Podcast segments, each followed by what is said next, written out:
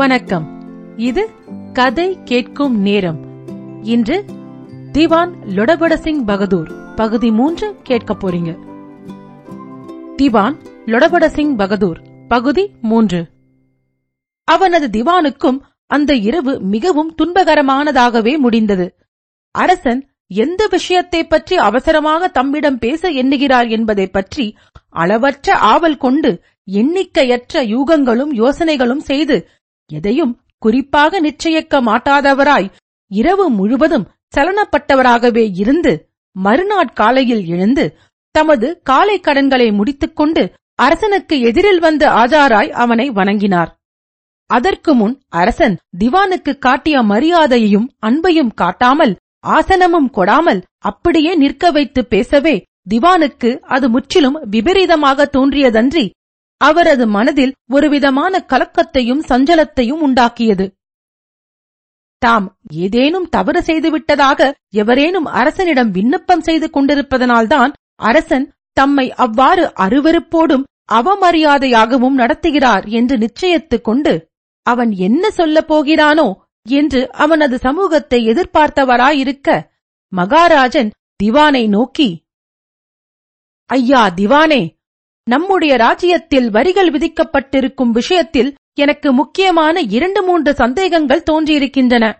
அவைகளை உங்களிடம் கேட்டு தெரிந்து கொள்ளலாம் என்று உங்களை வரவழைத்தேன். அதாவது, நம்முடைய நகரத்தில் இறந்து போகிறவர்களுக்கு வரி விதிக்கப்பட்டிருக்கிறதே, அது என்ன கருத்தோடு விதிக்கப்படுகிறது?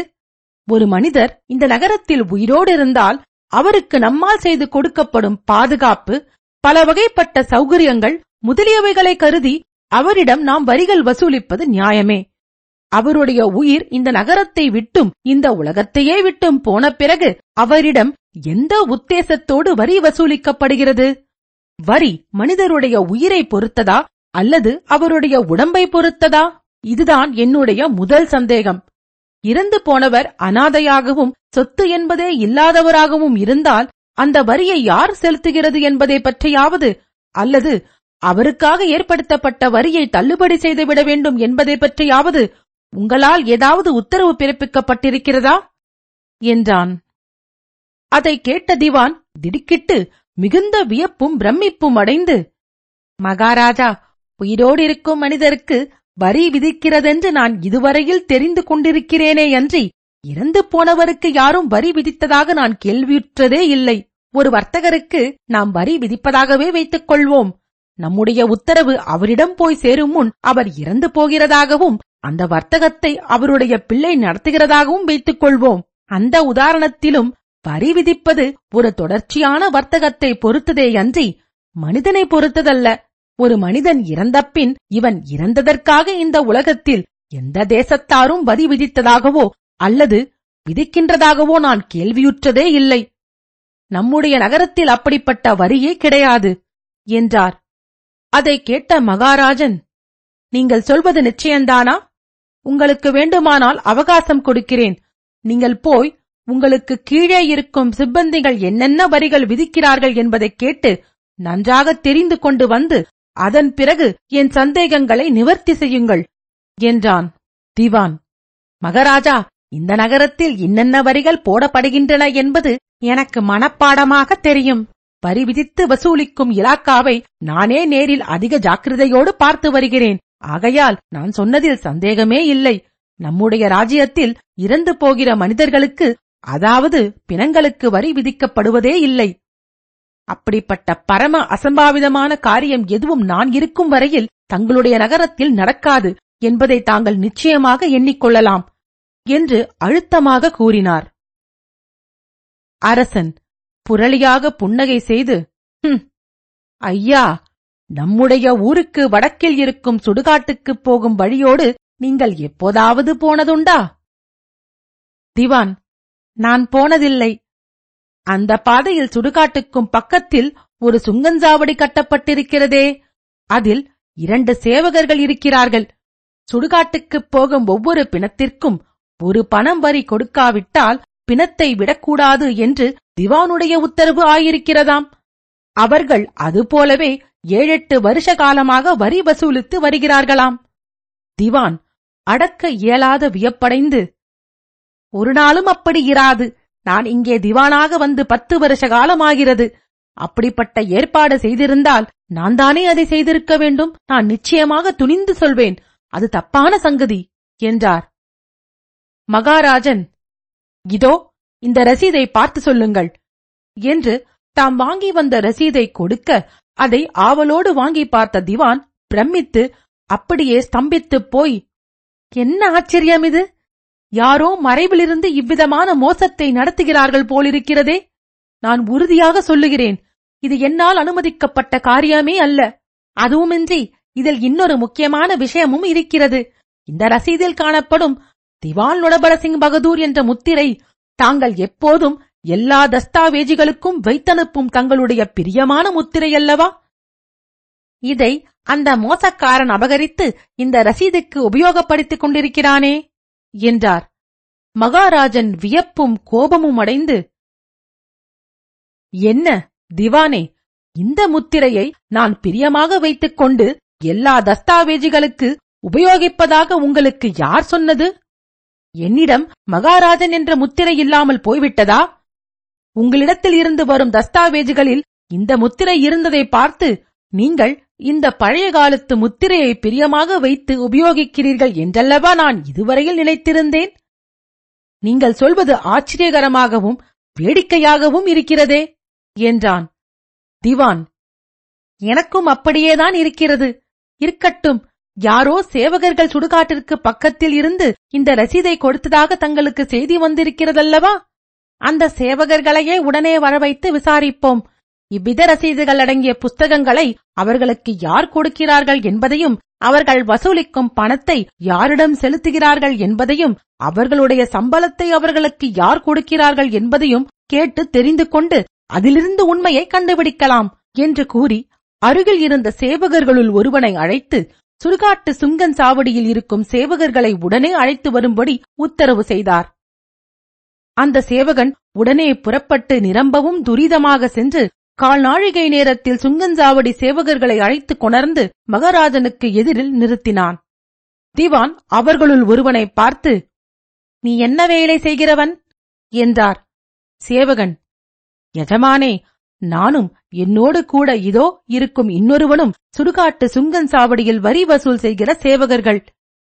திவான், நீங்கள் எவ்விதமான வரி வசூல் செய்கிறீர்கள்? சேவகன், சுடுகாட்டுக்குள் போகும் ஒவ்வொரு பிணத்துக்கும் ஒவ்வொரு பணம் வசூல் செய்கிறோம். திவான், உங்களை யார் நியமித்தது? சேவகன், ரெவன்யூ தாசில்தார். திவான், அவருடைய கச்சேரி எங்கே இருக்கிறது? சேவகன், மேலக்கோட்டை வாசலுக்கு பக்கத்தில் இருக்கிறது. திவான், அவருடைய பெயர் என்னவென்பது உனக்கு தெரியுமா? சேவகன், தெரியாது. திவான், உங்களுக்கு வேண்டிய புத்தகங்களை யார் கொடுக்கிறது? சேவகன், அந்த தாசில்தார்தான். திவான், நீங்கள் வசூல் செய்யும் வரி பணங்களை அவரிடம்தான் செலுத்தி விடுகிறதா? சேவகன், ஆம். திவான், உங்களுடைய சம்பளத்தை மாதா மாதம் நீங்கள் யாரிடமிருந்து பெற்றுக்கொள்கிறது? சேவகன், அந்த தாசில்தாரிடம்தான் பெற்றுக்கொள்கிறது. திவான், இந்த வரி எவ்வளவு காலமாய் வசூலிக்கப்படுகிறது? சேவகன், சுமார் எட்டு வருஷ காலமாய் வசூலிக்கப்படுகிறது. திவான், இந்த வரியை அந்த தாசில்தாரை ஏற்படுத்தினாரா? சேவகன், அந்த விஷயத்தை நான் நிச்சயமாக சொல்ல முடியாது. இந்த வரியை இந்த ஊர் திவான் சாஹிப் ஏற்படுத்தியதாக சொல்லிக் கொண்டார்கள். அவ்வளவுதான் எங்களுக்கு தெரியும். மற்ற விவரம் எதுவும் தெரியாது. திவான், அந்த தாசில்தாரையும் அவருடைய கச்சேரியையும் எங்களுக்கு நீங்கள் காட்ட முடியுமா? சேவகன், ஓ, காட்டுகிறோம் என்றான்.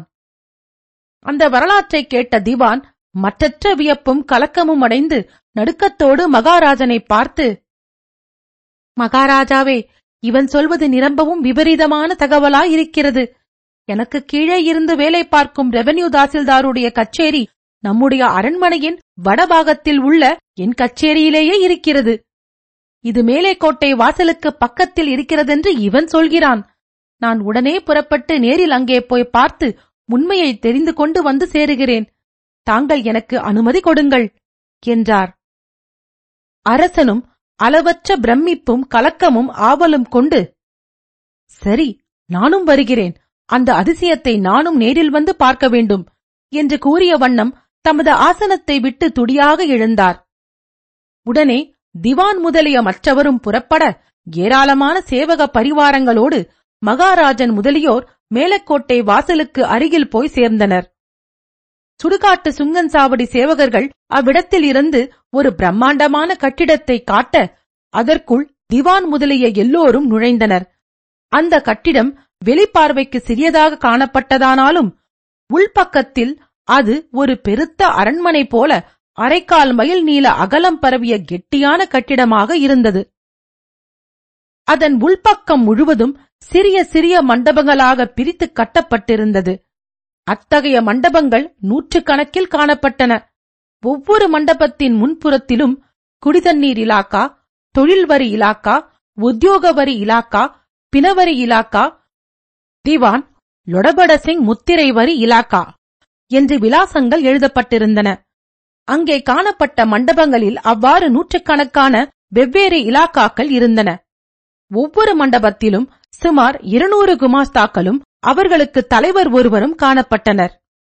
எல்லா மண்டபங்களுக்கும் இடையில் நடுநாயகம் போல விளங்கிய பிரம்மாண்டமான ஒரு பெரிய மகாலில் திண்டு திவாசுகள் நிறைந்த உன்னதமான ஆசனத்தின் மீது ரெவன்யூ தாசில்தார் ஆடம்பரமாக அமர்ந்திருந்தார். அவர் அருகில் கைக்கட்டி வாய் புதைத்து எண்ணிக்கையற்ற குமாஸ்தாக்களும் சேவகர்களும் வணக்கமாக நின்று கொண்டிருந்தனர்.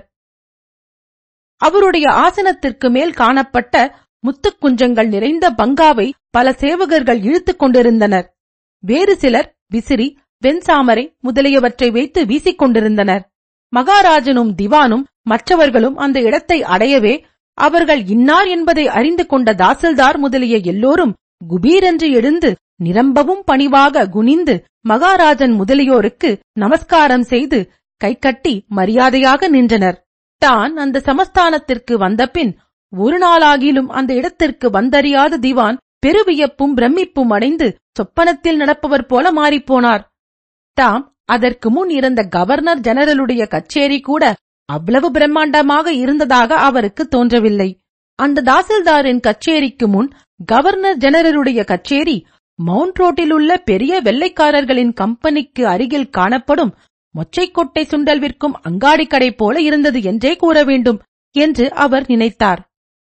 அந்த மகா ஆச்சரியகரமான ராஜாங்க நிர்வாக அமைப்பை கண்ட திவானும் மகாராஜனும் வாய் திறந்து பேசவும் இயலாதவர்களாய் ஸ்தம்பித்து சிறிது நேரம் அப்படியே நின்றுவிட்டனர். உடனே திவான் தமக்கெதிரில் நின்ற ரெவன்யூ தாசில்தாரை நோக்கி, ஐயா, நீ யார் என்றார். தாசில்தார், நான் ரெவன்யூ தாசில்தார். திவான், உம்முடைய பெயர் என்ன? தாசில்தார், என் பெயர் கரண்டிகர் தவரே. திவான், உம்முடைய சொந்த ஊர் எது? தாசில்தார், இதுதான். திவான், உமக்கு என்ன சம்பளம்? தாசில்தார், மாசம் ஒன்றுக்கு நூறு ரூபாய். திவான், நீர் எவ்வளவு காலமாக இந்த வேலையை பார்த்து வருகிறீர்? தாசில்தார், சுமார் பத்து வருஷ காலமாக நான் இந்த வேலை பார்த்து வருகிறேன்.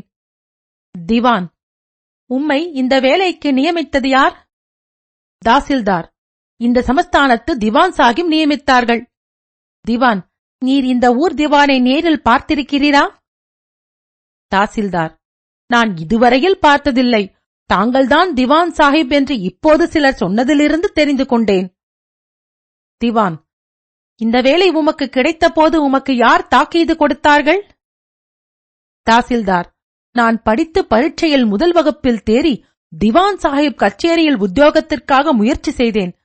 அங்கே இருந்த யாரோ ஒரு சேவகர் புதிதாக ரெவன்யூ தாசில்தார் உத்தியோகம் ஒன்றை உண்டாக்கப் போகிறார்கள் என்றும் நான் விண்ணப்பம் எழுதி கொடுத்தால் தான் அதை கொண்டு போய் திவானிடம் கொடுப்பதாகவும் சொன்னார். நான் உடனே விண்ணப்பம் எழுதி கொடுத்தேன். அதற்கு சில தினங்களுக்குப் பிறகு தபால் மூலமாக எனக்கு நியமன உத்தரவு வந்தது. அது முதல் நான் இந்த இடத்தில் இருந்து வேலை பார்த்து வருகிறேன். திவான், அந்த உத்தரவை காட்ட முடியுமா? தாசில்தார் தமது மேஜைக்குள்ளிருந்த உத்தரவை தேடி எடுத்துக் கொடுத்து, இதோ இருக்கிறது பாருங்கள் என்றார். அந்த நியமன உத்தரவை திவான் வாங்கி பார்க்க அதில் தமது கையெழுத்தைப் போலவே ஒரு கையெழுத்து காணப்பட்டது. திவான் லொடபடசிங் பகதூர் என்ற முத்திரையும் வைக்கப்பட்டிருந்தது. அதை பார்த்த திவான் திடுக்கிட்டு நடுநடுங்கி பிரமித்து அதை அரசனிடம் கொடுக்க அவன் அதை வாங்கி படித்து பார்த்துவிட்டு வாய்பேசா ஊமை போல் நின்றுவிட்டான். திவான் மறுபடியும் தாசில்தாரை பார்த்து, ஐயா, தாசில்தார் வேலைக்கு விண்ணப்பம் எழுதி கொடுக்கும்படி உம்மிடம் சொன்ன சேவகனுடைய அடையாளம் உமக்கு இப்போது தெரியுமா? தாசில்தார்: அதன் பிறகு இப்போது பத்து வருஷ காலம் ஆய்விட்டது. எத்தனையோ ஜவான்கள் வருகிறார்கள், போகிறார்கள்.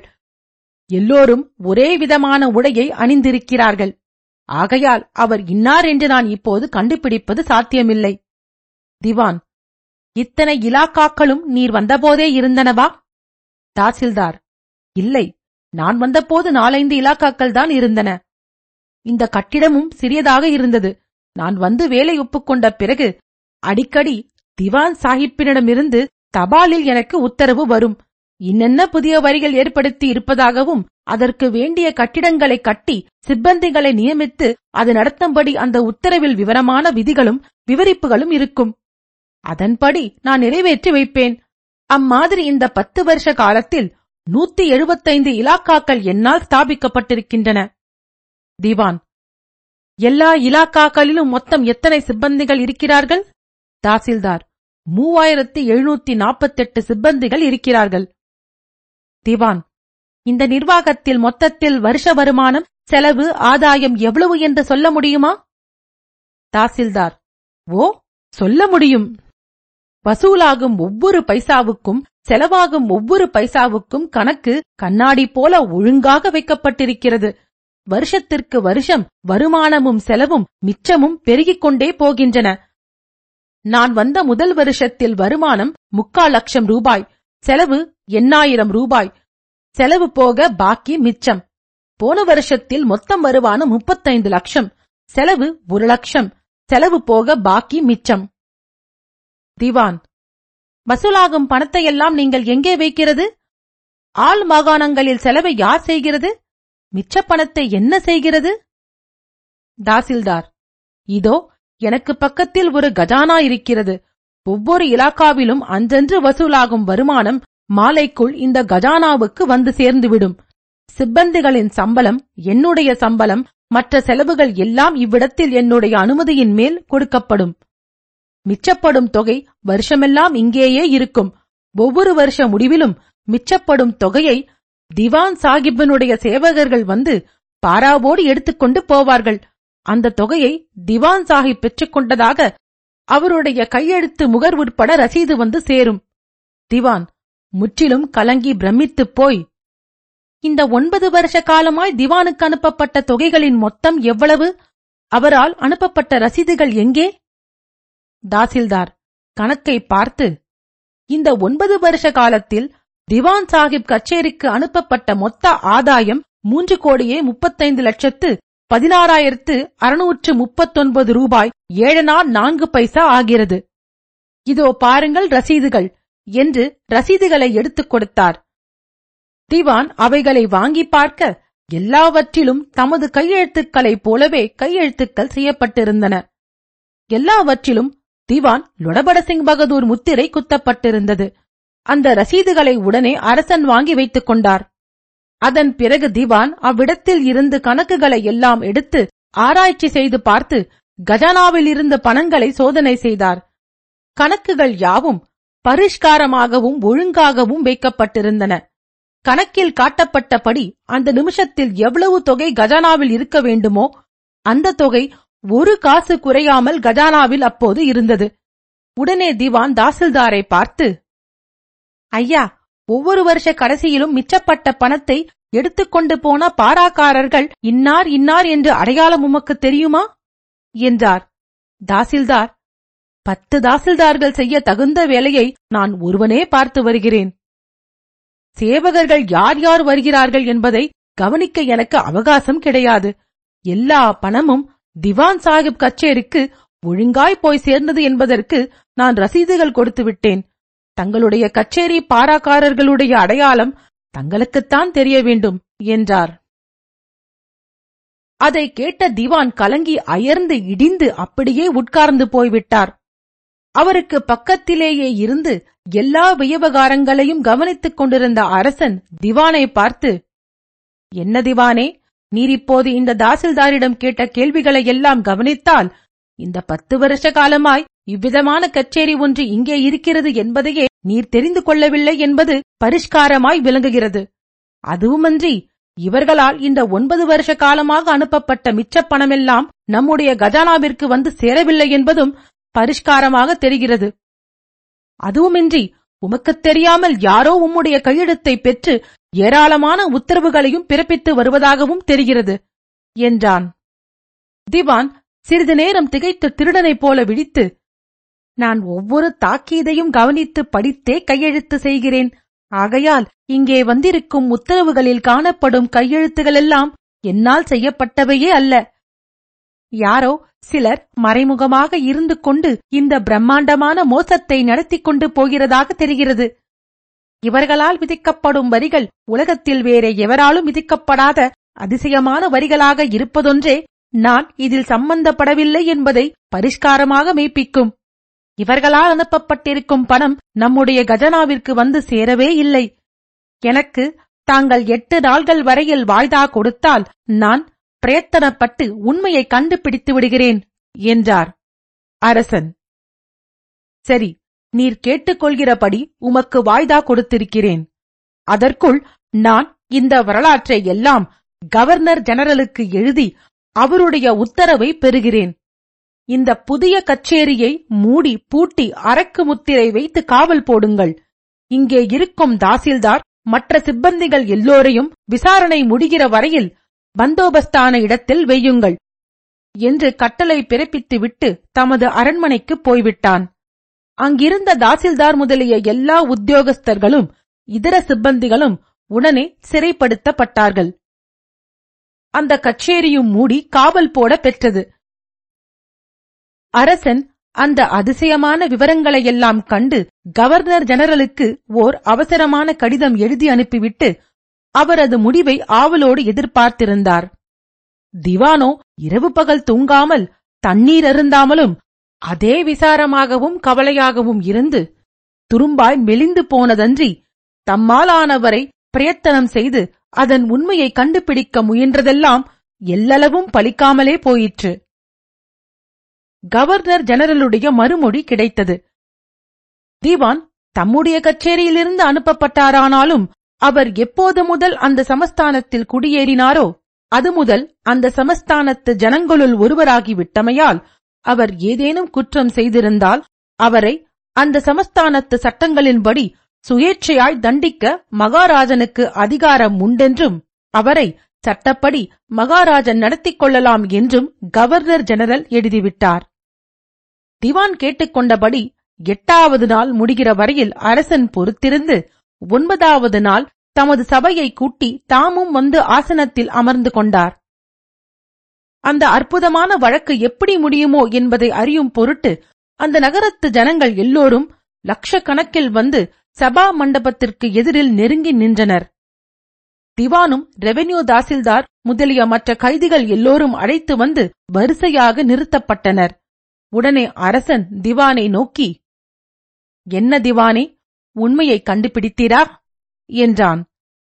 துரும்பிலும் கேவலமாக மெலிந்து நடைப்பிணம் போல காணப்பட்ட திவான், மகாராஜாவே, நான் என்னாலான பிரயத்தனங்களையெல்லாம் செய்து பார்த்துவிட்டேன். உண்மை இன்னதென்ன விளங்கவில்லை.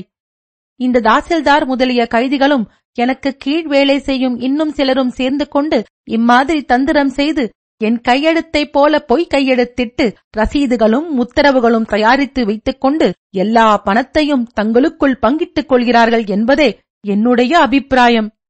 தாங்கள் என்னுடைய வீட்டை சோதனை போட்டு பார்க்க செய்தால் அவ்விடத்தில் எவ்வளவு பொருள் இருக்கிறது என்பதும் நான் இந்த பணத்தை அபகரித்திருக்கிறேனோ என்பதும் தெரிந்து போகும் என்றார். உடனே அரசன் தாசில்தாரை பார்த்து, நீர் என்ன சொல்லுகிறீர்கள் என்றார். தாசில்தார், நானாவது எனக்கு கீழுள்ள சிப்பந்திகளாவது எவ்விதமான குற்றமும் செய்ததாக யாரும் மெய்ப்பிக்கவில்லை. எல்லாவற்றிற்கும் கணக்குகளும் திவான் சாஹிப்பனுடைய தாக்கீதுகளும் இருக்கின்றன. நாங்கள் ஊருக்குள் சர்க்கார் கட்டிடத்தில் சர்க்கார் உத்தரவின்படி எங்கள் கடமைகளை செய்தோமேயன்றி எவ்வித குற்றமும் செய்யவில்லை. நாங்கள் ஒரு பாவத்தையும் அறியோம் என்றார். அதை கேட்ட மகாராஜன் வெகுநேரம் வரையில் ஆழ்ந்த யோசனை செய்த பின் பேசத் தொடங்கி, இதற்கு முன் இருந்த சிப்பந்திகள் தமது வேலையை ஒழுங்காக செய்யவில்லை என்று நான் கவர்னர் ஜெனரலுக்கு எழுதி மகா மேதாவியும் சட்ட நிபுணருமான இந்த மனிதரை வரவழைத்து திவானாக நியமித்து இனி நம்முடைய ராஜ்ய நிர்வாகம் ஒழுங்காகவும் நீதியாகவும் நடைபெறும் என்று எண்ணிக்கொண்டிருந்தேன். முன்பு சிப்பந்திகள் சொற்ப சொற்பமாக திருடினார்கள். அவர்கள் இன்னின்னார் என்பது எளிதில் தெரிந்தது. இப்போது ஜனங்களுடைய பொருளை இவ்வளவு அபரிமிதமாக கொள்ளையடிக்கிறது இன்னார் என்பது தெரியவே இல்லை. அவர்கள் தாசில்தார் முதலிய உத்தியோகஸ்தர்களை நியமித்து சொந்த கட்டிடம் கட்டி பட்ட பகலின் நாற்காலி மேஜைகள் போட்டுக்கொண்டு பங்கா விசிறி பெண்சாமரம் முதலிய விசேஷ மரியாதைகளுடன் கோடிக்கோடியாய் எல்லா ஜனங்களும் அறிய கொள்ளையடிக்கிறார்கள். ஆனால் எல்லா வரவு செலவு ஆதாயங்களுக்கும் ஓர் இமியளவும் பிசகாமல் கணக்கு வைத்திருக்கிறார்கள். எல்லாவற்றிற்கும் தாக்கீதுகளும் சட்ட ஆதாரமும் காட்டுகிறார்கள்.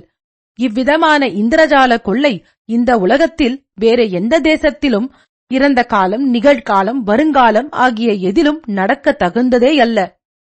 ஆனால் இன்னார்தான் இதற்கு உத்தரவாதி என்பது இன்னும் தெரியவில்லை. தக்க சாட்சிகளைக் கொண்டு மெய்ப்பிக்காமல் எவர் மீதும் எந்த குற்றத்தையும் சுமத்துவது சட்டவிரோதமாகையால் தாசில்தார் முதலிய சிப்பந்திகள் எல்லோரையும் நாம் விடுதலை செய்திருக்கிறோம். இவர்களால் ஏற்படுத்தப்பட்ட வரிகளையெல்லாம் இன்று முதல் நீக்கிவிட்டோம். இவர்களுடைய கச்சேரி கட்டிடத்தையும் அதற்குள்ளிருக்கும் பொருள்களையும் சர்க்காருக்கு சொந்தமாக்கிக் கொள்கிறோம். இது சம்பந்தமான இந்த திவானினால் பிறப்பிக்கப்பட்டுள்ள சகலமான தஸ்தாவேஜுகளும் ரசீதுகளும் உண்மையிலேயே இவரால்தான் அனுப்பப்பட்டவை என்பதற்கு போதுமான சாட்சியம் இல்லை.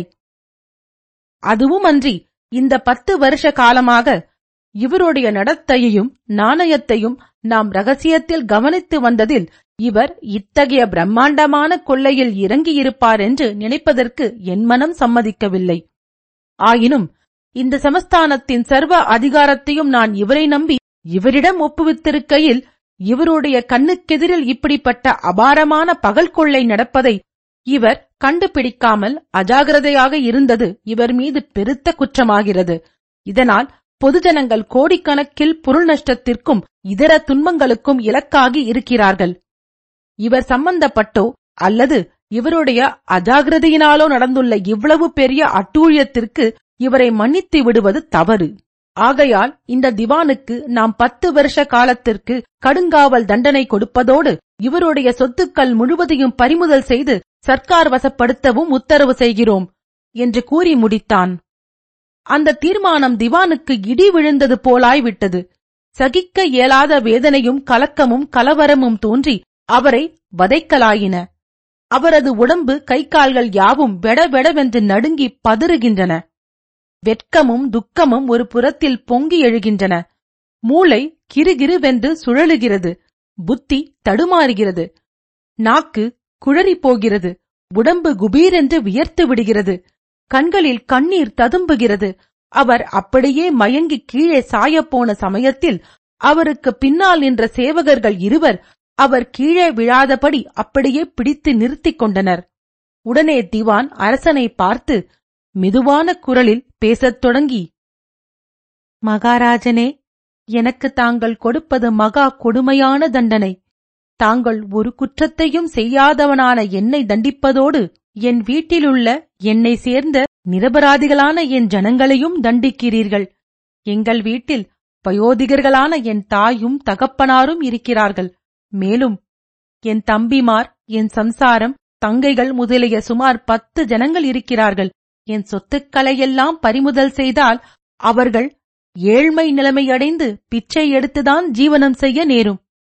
யாரோ மோசக்காரர்கள் செய்த குற்றத்திற்காக என்னையும் என்னை சேர்ந்தவர்களையும் தாங்கள் இவ்விதம் தண்டிப்பது கொஞ்சமும் தெய்வ சம்பந்தமாகாது என்று நிரம்பவும் பரிதாபகரமாகவும் மன நைவோடும் பணிவாக கூறினார்.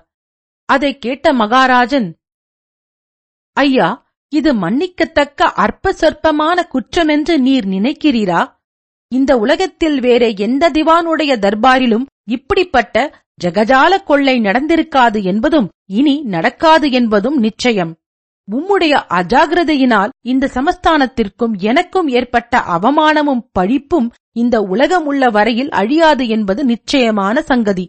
அப்பேற்பட்ட தீராத மானக்கேட்டை உண்டாக்கி வைத்தவரான உம்மை நாம் மரண தண்டனைக்கே ஆளாக்க வேண்டும். அதற்கு சட்டம் இடம் தரவில்லை. ஆகையால் நாம் உம்மை இவ்வளவோடு விடுகிறோம். யாரடா ஜவான்கள், இவரை கொண்டு போங்கள் என்றான். அந்த முடிவான உத்தரவை கேட்டவுடன் திவான் கண்ணீர் விடுத்து கோவென கதறி அழ ஆரம்பித்தார். அவரது உடம்பு காற்றிலசையும் நாணல் போல துவண்டு வளைந்து அங்கும் இங்கும் சாய்கிறது. அங்கே கூடியிருந்த நகரத்து ஜனங்கள் எல்லோரையும் திவான் நிரம்பவும் பரிதாபகரமான பார்வையாக பார்க்கிறார். வெட்கத்தினால் குன்றிப்போய் கீழே குனிகிறார். ஜனங்களோ தாங்கள் என்ன சொல்வது என்பதை அறியாதவர்களாய் தவித்து பதறி நிற்கிறார்கள். பாராக்காரர்கள் இருவர் திவானுக்கருகில் வந்து அவரை தொட்டு இழுக்க எத்தனிக்கிறார்கள். அந்த சமயத்தில் ஜனக்கும்பலுக்குள்ளிருந்து ஒரு மனிதன் வெளிப்பட்டு அவசரமாக வழி செய்து கொண்டு பைத்தியம் பிடித்தவன் போல சபைக்குள் நுழைந்து மகாராஜனுக்கு எதிரில் தைரியமாக போய் நின்று இரண்டு கைகளையும் எடுத்து குவித்து நிரம்பவும் பணிவாக குனிந்து வணங்கி, மகாராஜனே, நான் இந்த சமஸ்தானத்திலுள்ள பிரஜைகளுள் ஒருவன். இந்த பத்து வருஷ காலமாக நம்முடைய சமஸ்தானத்தில் நடந்து வந்த வினோத கொள்ளையின் விஷயத்தில் தாங்கள் இப்போது வெளியிட்ட தீர்மான சம்பந்தமாக நான் ஒரு விஞ்ஞாபனம் செய்து கொள்ள பிரியப்படுகிறேன். மகாராஜன் கருணை கூர்ந்து அதற்கு அனுமதி கொடுக்க வேண்டும் என்றான். திவான் லொடபடசிங் பகதூர் பகுதி மூன்று கேட்டதற்கு நன்றி. இறுதி பகுதியில் உங்களை மீண்டும் சந்திக்கிறேன். நன்றி. ராரா.